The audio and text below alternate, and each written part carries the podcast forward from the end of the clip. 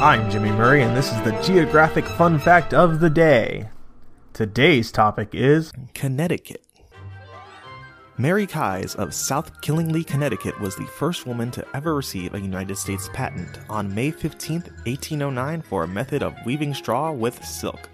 On January 28, 1878, 21 venturous citizens of New Haven became the world's first subscribers to telephone service. It was super exciting at the time. America's first trade association was founded in Naugatuck Valley, Connecticut. Cattle branding in the United States began in Connecticut when farmers were required by law to mark all of their pigs.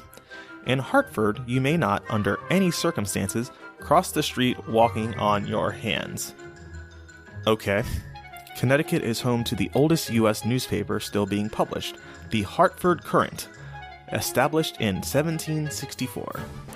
Connecticut has approximately 144 newspapers published in the state daily, Sunday, weekly, and monthly. That amazes me that they have that many newspapers still in existence. It's 2018.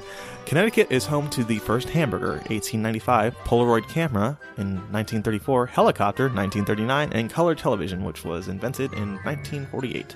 The first automobile law was passed by the state of Connecticut in 1901. The speed limit 12 miles per hour. The first lollipop making machine opened for business in New Haven in 1908. George Smith named the treat after a popular racehorse. That's awesome. That's that's so wholesome. In 1937, Connecticut became the first state to issue permanent license plates for cars. Thanks for listening to Geography on the Kid Friendly Network.